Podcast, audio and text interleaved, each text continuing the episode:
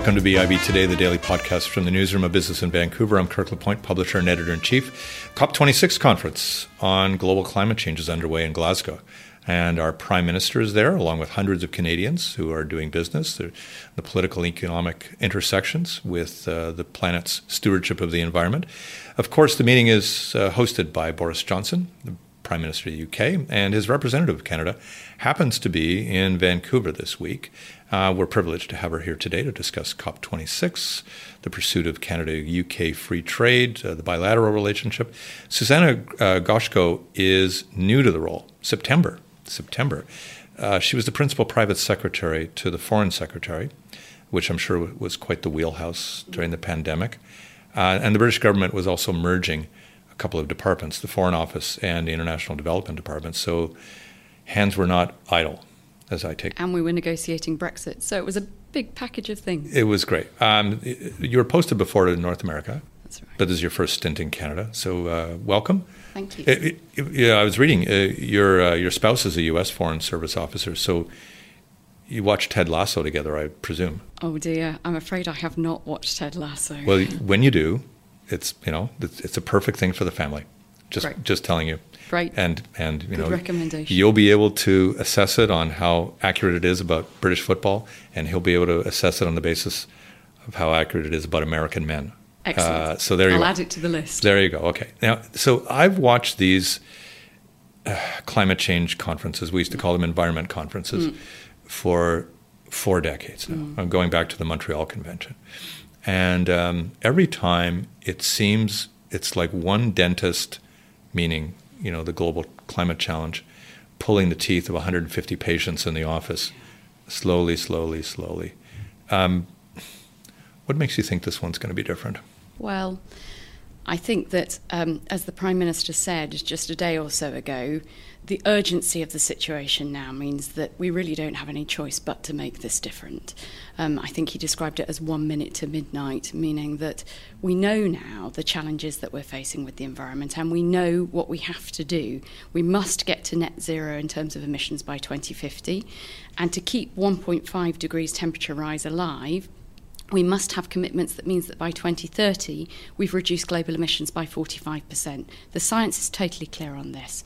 And so this COP, we're working really hard to make sure that we have the mitigation commitments in place to keep that on track. And it's absolutely essential that every country steps up and does that. And I think I would say it's not just the UK doing this and expecting it of other people. We've seen great leadership from a number of countries.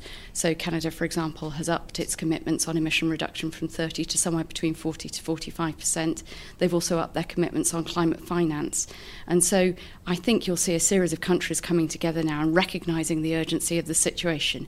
We can't be complacent about it. The task is enormous, but it's absolutely critical that we rise to it. The, the commitment of money, of course, is uh, profound this time, uh, in the way it actually hasn't been at times. It, it's still, uh, and that can usually be delivered upon.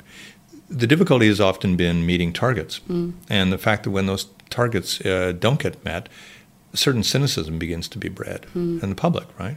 Um, is this the kind of conference now that actually establishes? a new set of targets that makes some sense and that the public will buy into a little bit better?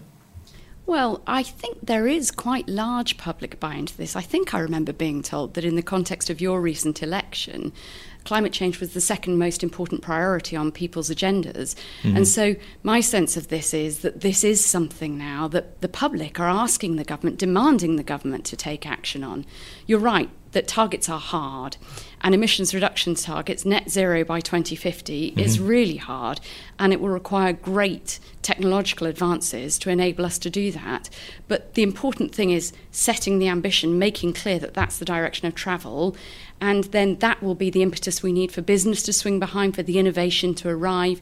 And we've already made great strides on this. The UK has reduced its emission reductions significantly over the last few years all the while growing its economy. So it can be done but it requires real determination. You often uh, don't learn a lesson until you've actually had a pretty profound trip up of some sort. The trip ups, probably in our case as a planet, has been that we've had these extreme weather episodes time, time, time again. Um, uh, it's kind of a strange question, but ha- have these helped the cause in a certain way in getting the message mm. through? Well, you're right. There have been some real tragedies recently. I mean, you've had terrible wildfires here in Canada, and mm-hmm. there's been big flooding all over the globe, and we've seen serious casualties and, and damage as a result of that. And this is exactly what scientists predicted would happen more frequent um, disasters like this and weather events. And so uh, I think it must be a call to action for all of us to recognise that we can't afford to waste any more time. It's, it's this point that I made earlier about keeping 1.5 alive. Um, we've committed that we won't let uh, global temperature rise go above 2 degrees. But the reality is that we know that in that 0.5, between 1.5 and 2, there's going to be a lot more damage.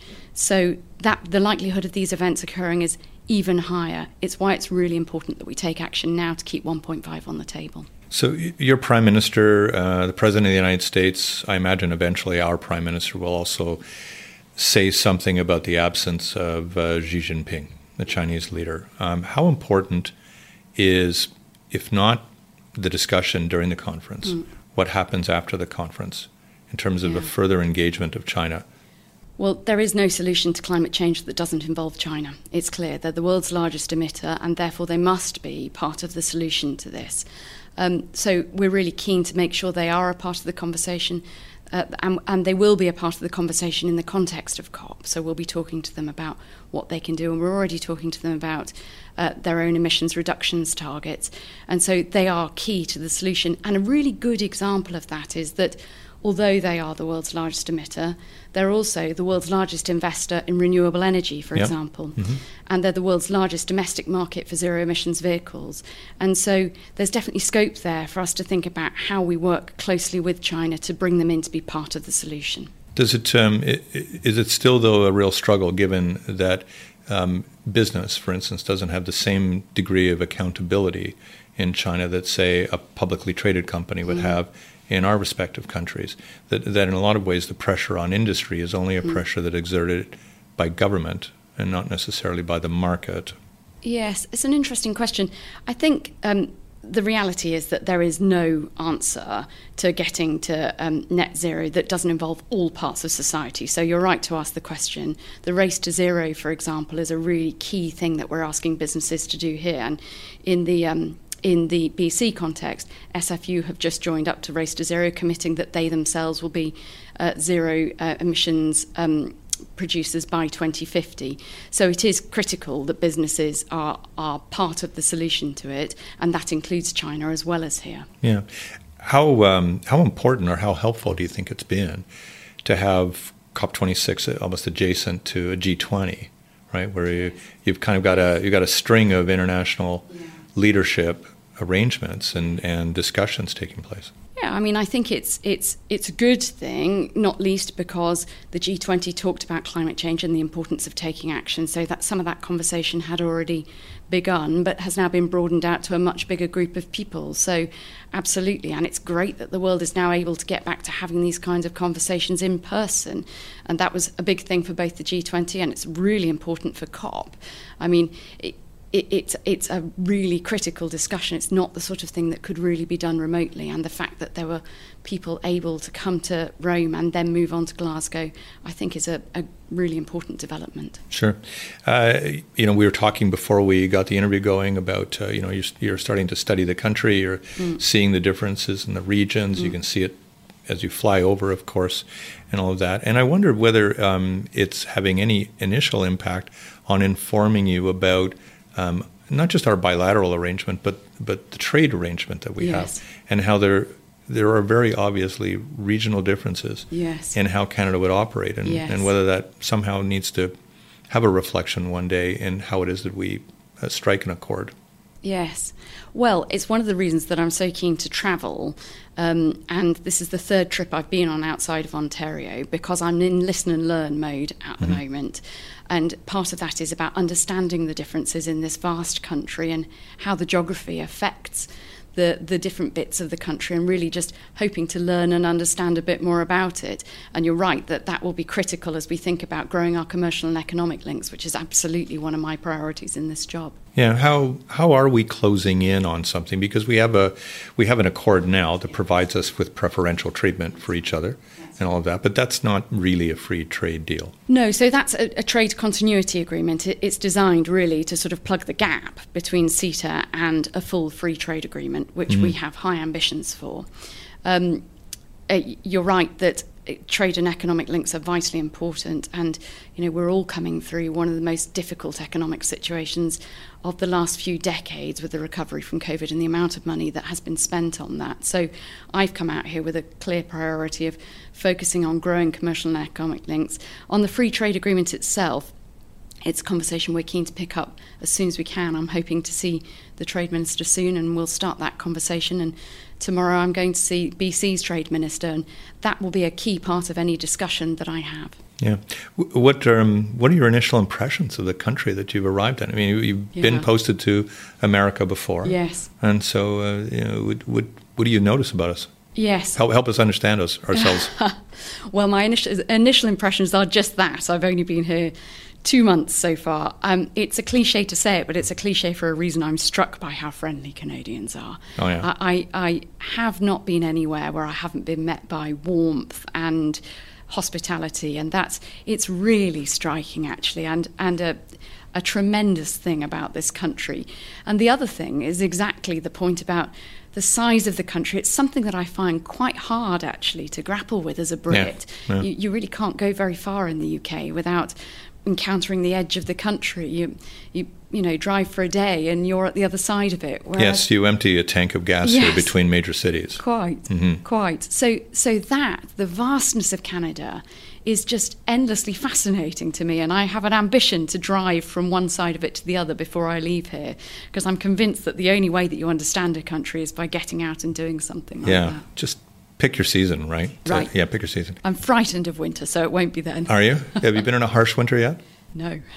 Well, Ottawa, as you know, you know, know the statistic. Did they tell you? No, go on. Second coldest national capital on the planet. Yes. Okay. Most uh, the coldest. Yes, I have heard that. Coldest one. The coldest one is it's. Uh, um, I can't remember. Go on. Ulaanbaatar. Ulaanbaatar. That's right. Yeah, yeah. Which you you know don't you don't want to posting there. there. Yeah. Okay. Because it doesn't get as warm as Ottawa. Um, so so around the bilateral uh, situation. Um, I mean, we're, we're clearly in, still in a, a pretty, it's almost a, uh, an infant stage around the pandemic.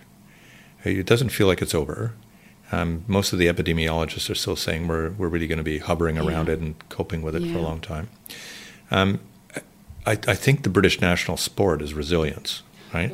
So, um, what is it do you think that the British experience or the UK experience can do to help inform Canada about how coping well, takes place? I think we've done a lot about helping each other through COVID. The cooperation between the two countries has been absolutely phenomenal. Mm.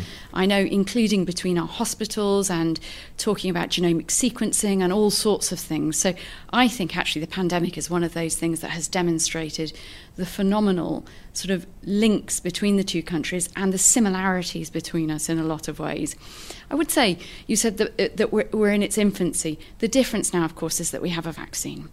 And so while it's true that COVID is not going anywhere and may be around for some time to come, the severity of it as an illness is less of a threat to us because of the vaccine. And so the critical thing for us now is making sure that we can get enough of the vaccine out to parts of the world that don't have it so that that becomes a global phenomenon. Yeah.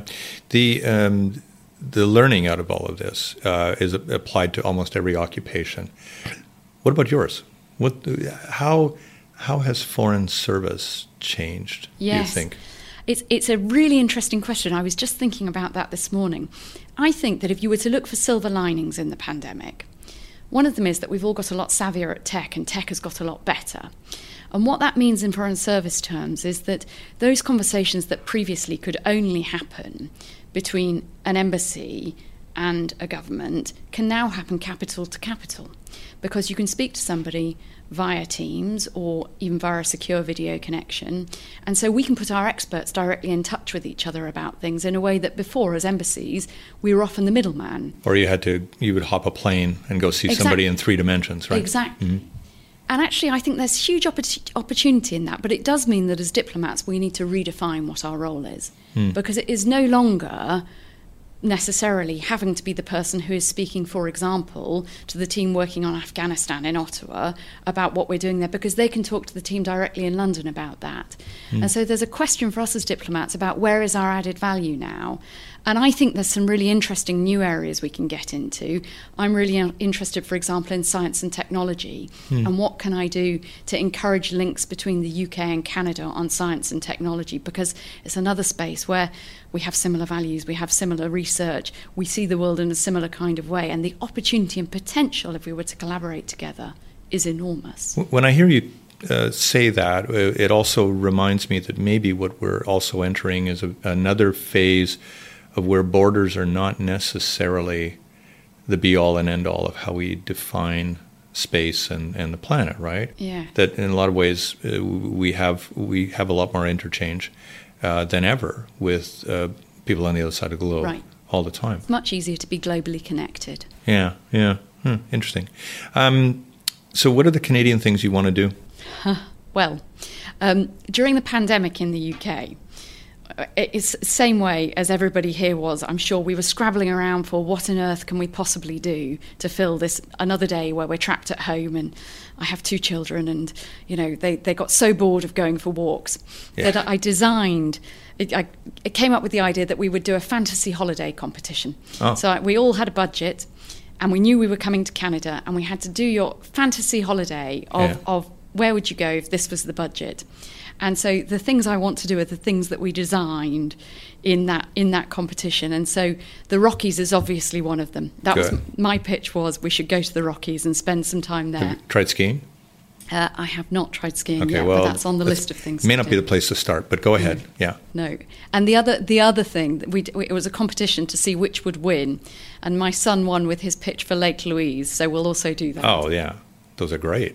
Really good. So those are the two things that two places that we want to Well, it means you have to come out here in the West. Um, how much? How much does your time uh, get divided now around what parts of the country you see? Because I mean, I, I've been in the High Commission in Ottawa. It's a Yeah. beautiful little place and Great place. nice little, you know, couple of nice rooms here and there. Yeah. Um, but how much time do you think you, you want to spend and can spend now? Yeah, well, I think I won't be doing my job properly if I'm just in Ottawa. So, um, pandemic permitting, my plan is to travel as much as I can. And so we have four consulates across uh, Canada. And I aim to go to the, each of those at least once a quarter. But then I want to go beyond that as well to the places where we don't have consulates. So we're not travelling quite so often. So I would aim to be on the road at least once a month, I would think. And then in terms of t- uh, splitting my time and priorities, there are three big things I want to focus on. The first is obviously uh, economic and commercial links. The second is climate and what more we can do with Canada uh, post COP. And the third is this piece on science and technology. So I broadly plan to split, pl- split my time around those three things. And those are things that are happening all across the country and where I, you know, wouldn't really understand Canada on those three issues if I weren't travelling. Two tier one universities in Canada, Yeah. one's here. Yep. Yeah. So come on Exactly. out. Uh, Really good to see you, and and uh, congratulations on the role. It's Thank uh, you. it's uh, it's exciting. Uh, Do you get back? Are you going to be back to the UK a fair amount? By the way, I, Uh, I should have asked. Well, it's a good question. Um, my plan is not to go back for a while on the basis that I just got here and there's so much to do in this country. And it's also a little bit harder to travel at the moment. So, you know, I, I probably won't go back this year. But, Yeah. you know, probably once a year or so. But I'm thrilled to be here. I can't think of a better job to be it to be in and a better time to be here. I'm looking forward to seeing all Canada has to offer. All right, well, come back and talk to us again. I will. Thank Su- you for having me. Susannah Goshko is the British High Commissioner to Canada. I'm Kirk LaPointe, Publisher and Editor in Chief of Business in Vancouver. Thanks a lot for watching.